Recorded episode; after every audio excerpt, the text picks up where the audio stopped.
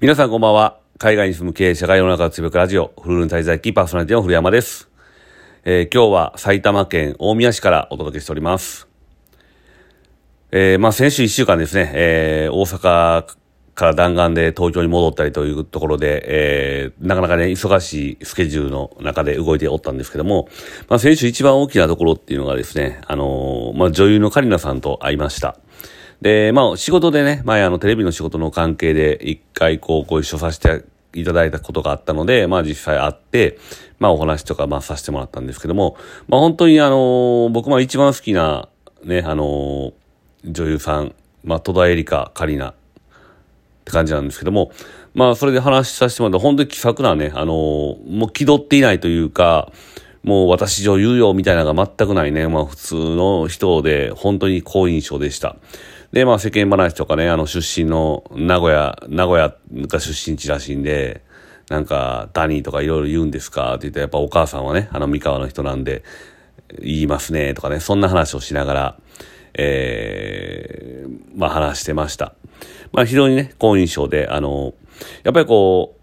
有名になってもね、偉そうにしてないっていう人っていうのは、やっぱかっこいいなっていうのを、思いました。そんな中でですね、大阪に弾丸で戻らないといけないことがあったんですけども、それがね、BNI っていうところに所属している中で、なんか今年の、MVP っていうのがあって、MVP にそのチャプターのね、うちのチャプターの中で選ばれて、それの表彰を受け取りにっていうのでね、弾丸で行ってきました。1年間、こういう交流会とかっていうのは僕はあんまり好きじゃないので、たまたまね、前のね、いた社員の代わりに入って、って感じだったんですけども、やるからにはね、その組織の、ルールに従ってね、やってる中で評価されたっていうのは、嬉しかったです。で、そんなことしながらですね、関東にずっといるんですけども、東京駅とかね、いろいろ都会の中でいろいろ見ていて、やっぱり新しいものがね、出てるところを久しぶりに見たなっていう感じがします。っていうのはやっぱりこのコロナ禍の中で、今年もそうですし、去年もそうですけども、新しいものに出会う機会があんまりなかったですね。外に出ないんで。なんですけど、やっぱりだいぶ緩和されて、自由にね、海外も行き来できるようになってっていうので、見てる中で、やっぱり見てね、実際に手に取って物を見るっていうのが大事やなってその場で感じるっていうことが大事やなっていうのを改めて思いました。なんで、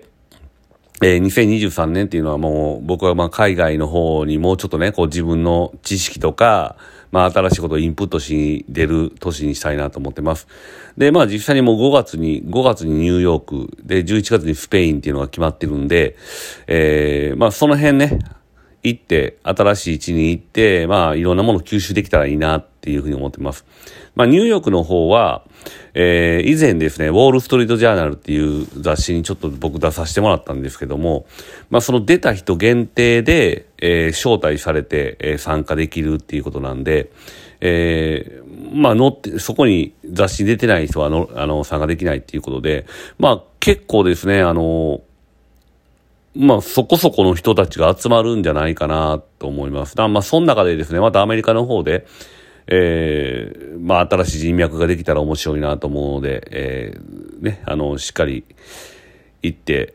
いろいろね、見て感じていきたいと思います。ニューヨークってもうね、ショービジネスのメッカやって言われてるとことかもあるので、そういうとこからもいろいろ学んでこれるんじゃないかなと。あと飲食に関しては、やっぱりアメリカから、流れてくるものが多いっていうのをね、昔から言われてますんで、そういうのも含めていろいろお題見ながらですね、僕は師匠を誘って、行くんですけども、一緒にいろいろ見れたらいいなっていうふうに思ってます。あと11月のスペインっていうのは、それは BNI つながりなんですけども、そこで、ね、僕もヨーロッパ行ったことあるんですけど、ロンドン、パリ、ローマやったんで、あとバチカンかな、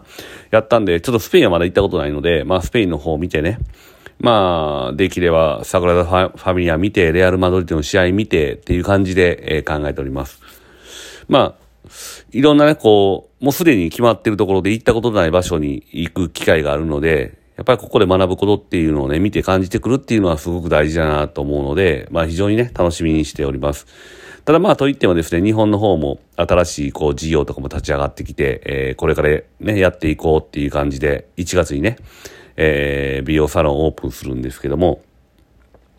ここは非常に不安でいっぱいですね。ビジネスのね、内容としてはいけそうなんですけども、やっぱり社員のね、能力がまだ追いついてないかなっていうのがあるんで、やっぱり心配です。ただ12月にですね、この前お話したと思うんですけども、僕の先輩、ワタミの時の先輩に当たる人にね、経営企画っていうところで来てもらって、いろいろですね、そういう、穴ぼこだらけのところをちょこちょこね、塗装で埋めていきながら、やってくれているので、非常に助かってます。やっぱり経験もそうなんですけど、年齢がいってるからどうこうじゃなくて、今までやってきた仕事の内容によって、社員の能力で変わってくるのかなって思いますね。で、やっぱり僕らやっぱりワタミで学んだことですし、本当にね、辞めてから気づくけど、めちゃくちゃ大きかったなって思います。初めはね、厨房とか、あとホールのサービスとかね、いろいろこういう居酒屋の店長の仕事をやってるんですけども、その中でも、やっぱり店舗の PL っていうのは毎回見れたし、なんで自分の成績表というかね、売上がいくらで、人件費何ぼ使って、で、利益何ぼ残ってねんっていうのを、もう言ったら店長の時から見てたんで、僕はだから20代の前半から、ずっとそういう数字っていうのは追いかけて見てるし、あと仕事の仕方でね、チェックリストを作ってこういうふうにチェックしていかなあかんよとかね、漏れがないようにしないといけないよとかね、あと例えば料理を早く出すために棚割りって大事だよとか、品質管理のためにはどうすればいいんかとかね、菌のね、繁殖ってこんな問題があるよって、どうやったら防げるよとかいうのとかも、いろんなことをですね、やっぱり飲食というのを通じて学んできました。で、その後工場行ってもね、やっぱり理論的に物事を考えるっていうね、もう頑張りますとかそんなんはアホでもできるから、もうそんなんいらんねんと。だから理論的にどう改善すればいいのか、どう進めていけばいいのかっていうのをね、嫌というほど学んできたっていうのが、やっぱり今ね、自分が経営者としてビジネスするようになって、非常に役立ってて、で、そういう意味で言うと、今はね、まだ成長中だと思うんですけども、今の社員はやっぱり穴ぼこだらけなんで、その穴をですね、本当にね、穴から水が漏れながらですね、突き進んでいた1年間、2年間だったんですけども、やっとですね、その穴を埋めてくれる、人が出てきたんで、非常に助かっております。そういう意味で、僕は新しいものを探しながら、日本の事業の方は、今の社員と、その新しくね、来てくれた先輩と、で、持っていけるんじゃないかなと。その体制をですね、1月、2月、3月でしっかりと作っていきたいなと思ってます。そのためにいろんなね、研修とかね、会議の仕方の変更とかね、いろいろ考えて、企画をしていって、今まとめていこうかなと思っているところになってます。やっぱりですね、社員、その教育っていうのはすごくね、永遠のテーマだなっていうので、思いますよね。やっぱり前の会社にいた時も社員教育をどうするか、評価の制度をどうするか、いろんなことをね、考えてましたけども、やっぱ答えはなくて、じゃあ今うまくいってるチェーンレストランの真似をすればうまくいくんかっていうとそうでもないし、やっぱり自分たちに合ったサイズというかね、規模感で、考えて企画していって、で、そこに対してね、抜け漏れがあるところを、穴をどんどん塞いでいって、で、これで、誰がやってもうまくいくねっていうような仕組みをね、作っていくことが非常に大事だと思ってて、やっぱりその仕組み作りできるできへんっていうのは、今までの会社での経験値っていうのは非常にね、大きいかなと。そういう意味でやっぱりワタミって、多分ね、ちゃんとワタミを辞めた人と、ね、嫌で辞めた人では大きな違いがあると思ってて、僕とかその先輩もそうですけども、ちゃんと辞めてる方向なんで、言ったらね、これ以上ここにいてもも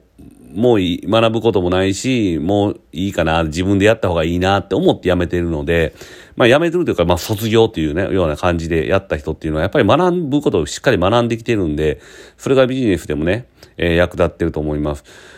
そうじゃない人って、ね、やっぱりね、こう、自分で気づいてないんかもしれないんですけども、本当に抜け漏れが多い。で、理論的じゃない。で、効率も悪い。なんで、まあそういうところをしっかりですね、この1年間かけて、教育していけたらいいなと思います。で、まあマニュアル、教育ってまあやっぱマニュアルではないと思うんですけど、やっぱある程度のね、まあ、正解っていうのはあると思うので、まあ、それに従ってですね、そういうマニュアル的なものをですね、自分たちの会社にこう、落とし込んでいければ、ね、今後また規模がでかくなって、新しい社員を採用するってなった時にも役立つんじゃないかなっていうふうに思ってます。ただまあね、教えるのは簡単なんですけど、教えるだけの引き出しは僕らはしっかり持っているので、どんどん与えていくことはできるんですけども、結局それを受け取る側の姿勢がどうかっていうことが一番重要で、僕らはこれやれよ、あれやれよっていうふうにですね、こう、無理やり押し付けるつもりもないけど、でもやった方がいいよって、自分の経験値がやった方がいいよって言ってることをやねんから、ちゃんと受け入れてやれよっていう、謙虚さ持てよっていうふうにね、思うので、まあ、謙虚さがない社員に何を言っても、はい、わかりました、やりますって結局やらないんで、まあ、その辺も含めて、まあ、意識改革も含めてやっていければいいかなと思います。あとは、まあ、僕自身は、まあ、新しいものを見てですね、新しいアイデアをね、自分なりにこう発展させて、会社の方に落とし込んで新しいビジネスをまた立ち上げていけたらいいなと思うので、まあそういう意味で、攻める側と守る側、しっかりとね、準備ができてきてますんで、2023年は本当に楽しみだなっていうふうに思いながら、今日は話しております。ということで、今週は以上です。ありがとうございました。